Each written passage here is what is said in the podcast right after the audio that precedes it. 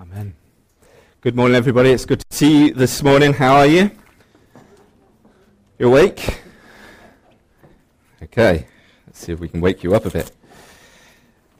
We are obviously studying God's Word this morning. We're from the Bible. If you haven't got a Bible in front of you, it would be really, really helpful to have a Bible in front of you. Just stick your hand up if you'd like a church Bible.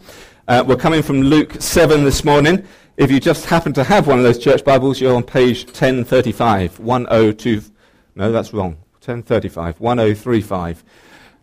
That's where Luke 7 will be found. If not, it's the third gospel, part of the New Testament, and hopefully you'll find it. While you're looking for it, let me tell you a story about my past. Julia told you about when she was a child. I'm going to go a bit older than that. When I was in my early 20s, I found myself working for the police. I wasn't a policeman. I helped look, this won't surprise you, I helped them look after their computer systems. I was initially part of a team of 12 people, and we kept the computer systems of Kent Police running around the clock. Sometimes I would be trying to stay awake at 3 o'clock in the morning, wondering why a red light had come on, and trying to find who I should phone to ask about that red light to find out that it's always been on or something like that. Often I would find myself in the middle of the night travelling out to somewhere in Kent. It might be somewhere perhaps where Juliet came from. Tenterden has a police station. Used to go there once in a while. Often down to the Channel ports. And to get there I had to drive a car. And I was allowed to drive police cars. Blue lights. Big orange letters on the back. P-O-L-I-C-E. It was great. I had to take a special test to prove I wasn't going to make them all embarrassed about the fact that I was driving these police cars particularly badly. But I found myself quite early on going down to Folkestone, and it was the first time I'd driven a fully marked police car. And I was on the M20, and I'm feeling quite... You're in this car, and it's really bright, and you think everyone's looking at you. Actually, they're not. You know what? Nobody looks at you. Because it's a police car, isn't it? Everyone's no eye contact. So I'm driving down the M20 and I'm thinking to myself, well, there's not much traffic around. Clear road ahead of me. Then I looked in my mirror. And lo and behold, as far as the eye could see, there was the whole of Kent following me. The power. It was amazing. And then it happened. One individual, brave soul, I'm doing 68 miles an hour. Can't break the speed limit, not on a police car. Even I don't have authority for that. But some brave soul, 70 miles an hour, trying to get past. I'm sitting in the slow lane and he's coming past me. And I looked across and there he is. Don't make eye contact. It was kind of a phony authority. I was not a policeman. I was allowed to drive police cars. I think it was part of their way of making it seem like there were more policemen on duty. I don't know. But anyway, we were allowed to drive marked cars. Took one through a McDonald's drive-thru once, so that's another story. I'll tell you that another day.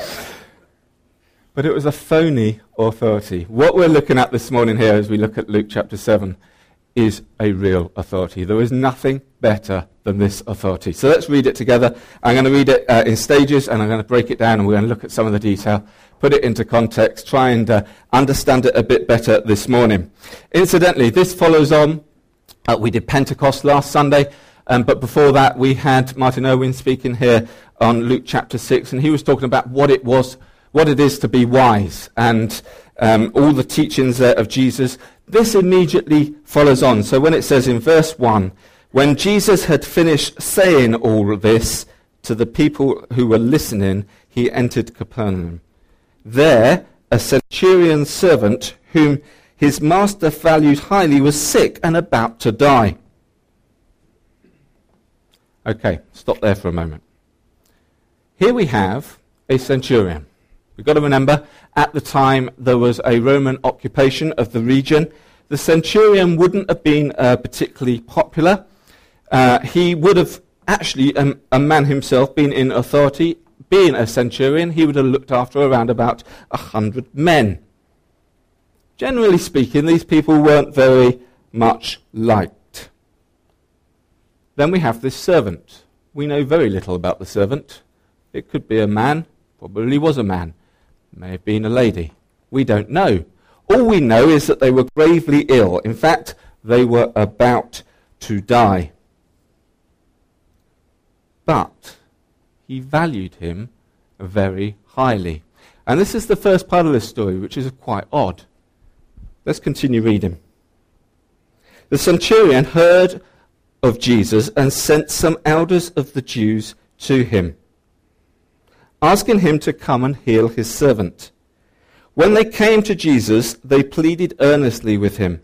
This man deserves to have you do this because he loves our nation and has built our synagogue. There's another interesting and strange situation here. Remember, this is a centurion. This is part of the Roman occupying force. Generally speaking, the Jews tolerated them. They were there. They kind of worked alongside them. But actually, they wouldn't have gone with such rapport. He was a foreigner. So it's interesting that he doesn't send the Jews as just messengers. They were generally pleading on his behalf. He'd been around, obviously, quite a while, long enough to help them build the synagogue, and we know that building projects do take a while. So he'd been a while there, and he'd obviously grown favourably in their eyes. So that actually it wasn't just them coming to Jesus and saying, oh Lord, we have a message from one of the centurions, and actually, you know, we like to keep him happy. No, he was very much valued by the Jewish community as well. Let's read on verse 6.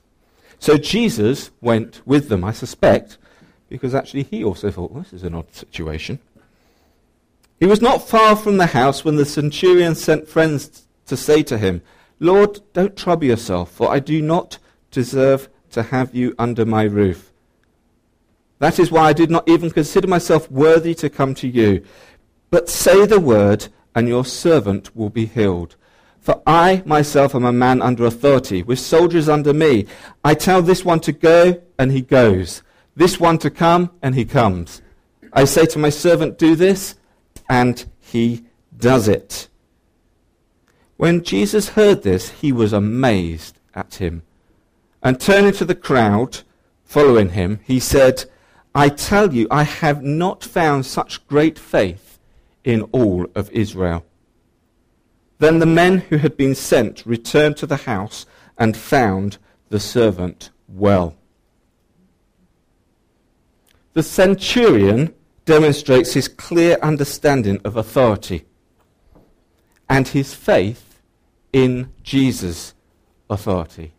As far as we know, he'd never met Jesus. He knew about him. He'd heard about him. But this amazes Jesus, and his servant is healed. We're going to continue with the passage, verse 11, and we're into a second story. This happens soon after, possibly around about 2 days after. Soon afterwards, Jesus went to a town called Nain, and his disciples and a large crowd went along with him. As he approached the town gate, a dead person was being carried out, the only son of his mother, and she was a widow. A large crowd from the town was with her. Just want you to, for a moment, pause there and just picture the scene. Jesus has quite a following. He has a large crowd, and he's arriving at this town gate. Coming in the opposite direction is this funeral procession. And there is a large crowd. The customs of the time were that when somebody died, they were to be buried quickly. As soon as it was known that someone had died, the wailers would come, and the process of mourning would begin and not end until the person was buried. In fact, they even had professional wailers that would come along and help you mourn. As one commentator puts it, if you were not crying because of the grief, you would be crying because of the noise of all the wailing.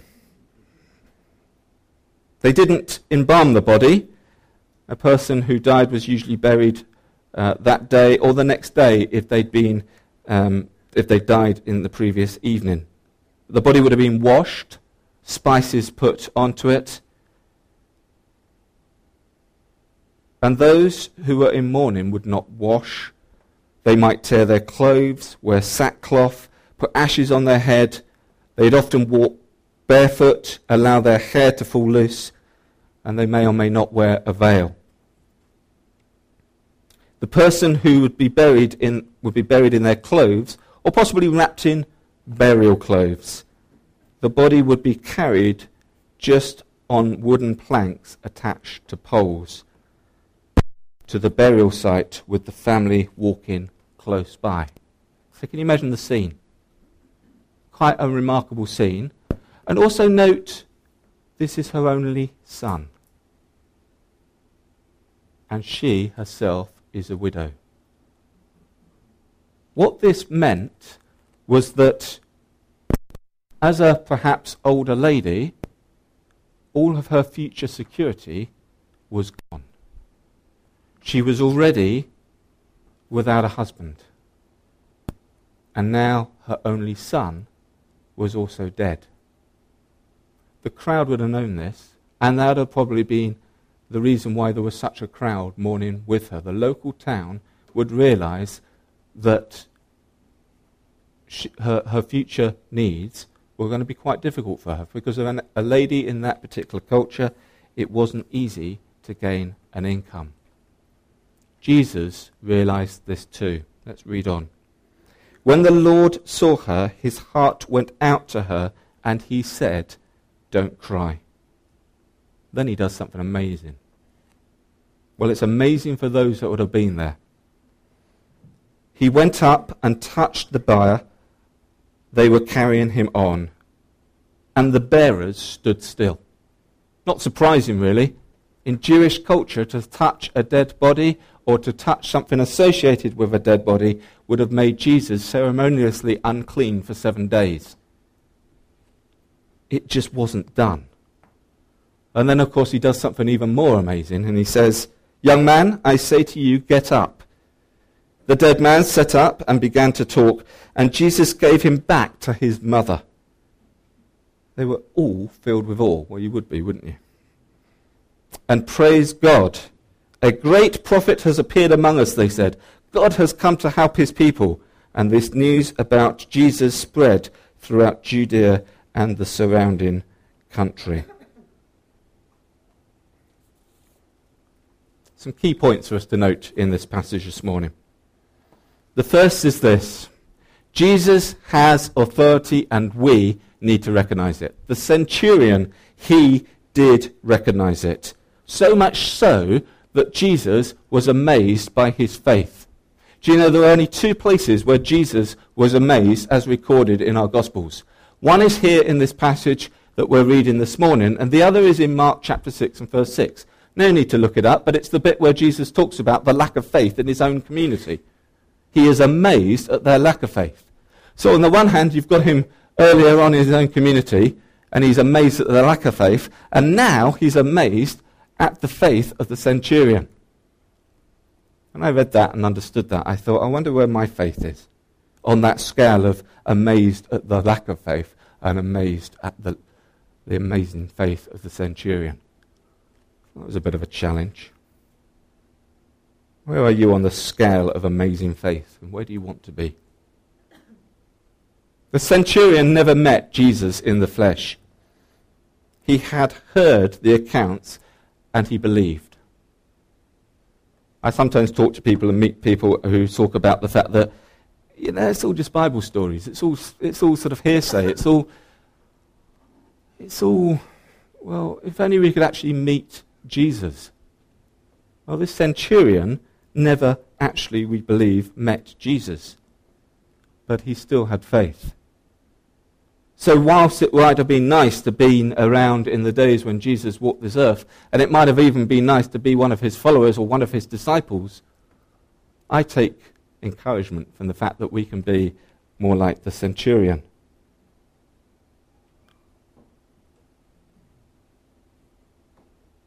Yeah, even the disciples had bad faith days, and they were with him every day. But this centurion had amazing faith. So in these two accounts that we've read, we see Jesus' authority being demonstrated. We also, in these two counts, see Jesus showing his mercy, even though they either didn't know him or had previously met him. In the first account, Jesus responded to a cry of help.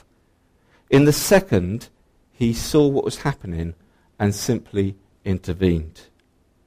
We have a Saviour that wants to intervene.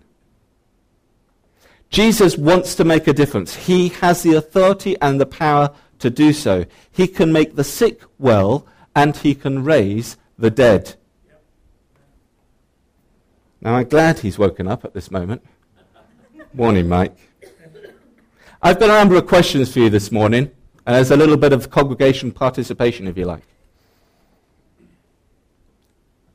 And if you want a clue as to the answer, and I hope the answer is obvious, the answer is a yes or a hallelujah or something positive, and I'm sure Mike will lead the charge.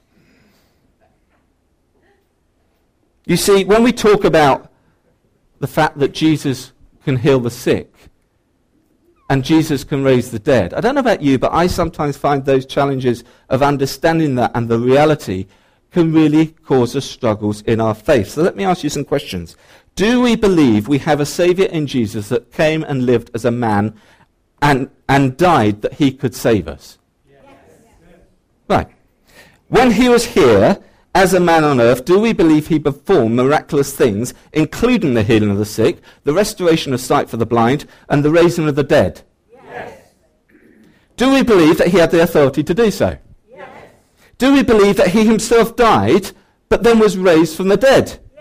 Do we believe that he is still alive and reigns as our Saviour and King today? Yes. Do we believe that he still has the same authority to make a difference to our lives with the restoration and healing power? Yes. So why don't we see more of it? That's my biggest challenge when I looked at this. Why don't we see more of that power in our everyday lives? Are we just too British? I mean, you hear about particularly third world nations and some of the African nations where you hear great accounts of miraculous signs and wonders. You do hear of people being raised from the dead. You do hear of people being healed. Are we perhaps too embarrassed to ask? What is it that means that here in our land we don't see that so much? Is it that our faith can't stretch that far? Well, perhaps we need to see things from a different perspective. Perhaps we need to see things from heaven's perspective. A bit of kingdom thinking.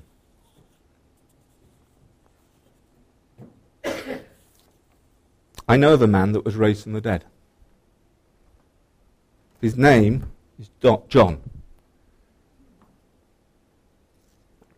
I wasn't there. Wish I was. He was an estate agent. He was nearing retirement age, and he was looking forward to taking some nice retirement, and bearing in mind this is about 30 years ago, this story. Estate agents weren't doing too badly at the time. He was quite a wealthy man, owned a nice big house, ready for retirement. Everything was going well, except he didn't know Jesus. Then he got ill, and he went to hospital to be operated on and had heart surgery. He had a triple heart bypass. Actually, those things are quite common practice these days, and even back then it wasn't unusual to have a triple heart bypass, but it was quite a risky operation. But he got through it okay, and he was recovering, and he was in a normal ward when he died. No one was there. I can't actually give you anybody's names of who was there who can give account for this other than John himself, because I shortly after met with John when he walked into our church. He'd never stepped foot in a church before, and he simply said this: I need your help. You see, I was in hospital and I had a triple heart bypass, and apparently I died, and I distinctly remember meeting this person who was called Jesus. Have you met John? You would have no shadow of a doubt that his story holds true. If you knew people that knew John before he met Jesus, you would have no shadow of a doubt that this is what happened. Jesus met him in heaven and sent him back. And him and his wife Sue have lived many years on, and he plays the piano occasionally, and he was in the worship band. He completely turned his life around. Jesus intervened. Amen. Thing is, I struggle to find other stories to tell you. They are so few and far between. What do we need to understand this morning as Abbey Church? Well, firstly, we need to understand the real authority in Jesus. We need to allow him to fully demonstrate his power and allow him to access all areas. And I think of authority, I think of, things like security passes and going to concerts and being able to go into, perhaps a VIP area or backstage. When it comes to authority of Jesus in our lives, he needs at least a backstage pass, doesn't he? He needs access all areas. We need to allow him to do that, and we need to do so with the right attitude. The attitude of the centurion.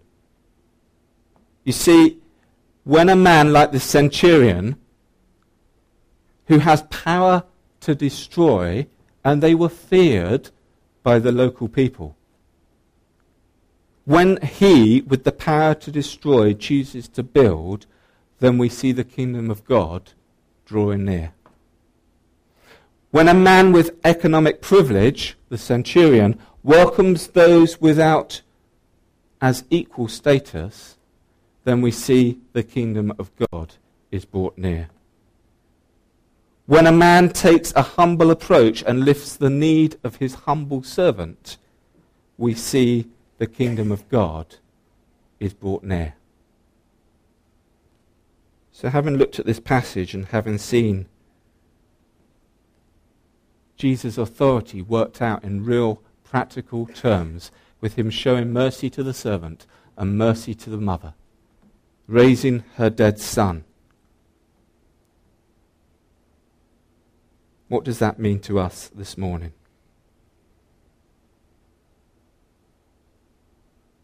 You also find this passage not just in Luke, but in Matthew. If you read the passage in Matthew, you'll find it in chapters 8 and 9. And in there, Matthew documents the reasons that Jesus could teach with such authority. Jesus had authority over disease, over nature, over the supernatural, over sin, and even over death. But then he also gave us his authority. When we become followers of Jesus, we are adopted into his family, and as his family members, we have entirely that authority. The challenge is, do we have the faith of the centurion, and do we have the attitude of his heart? Let's pray.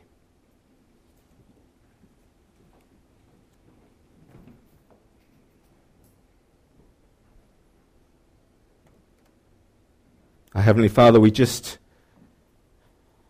Well, I don't know about others, but I feel challenged by what we read this morning. I feel challenged because perhaps my faith isn't big enough. I don't know. Lord, you know that I have seen, and I have praised you for what I have seen in many miraculous things that I have seen in my own life. Whether it's John, who you met in heaven and sent back, whether it's friends that I've seen healed.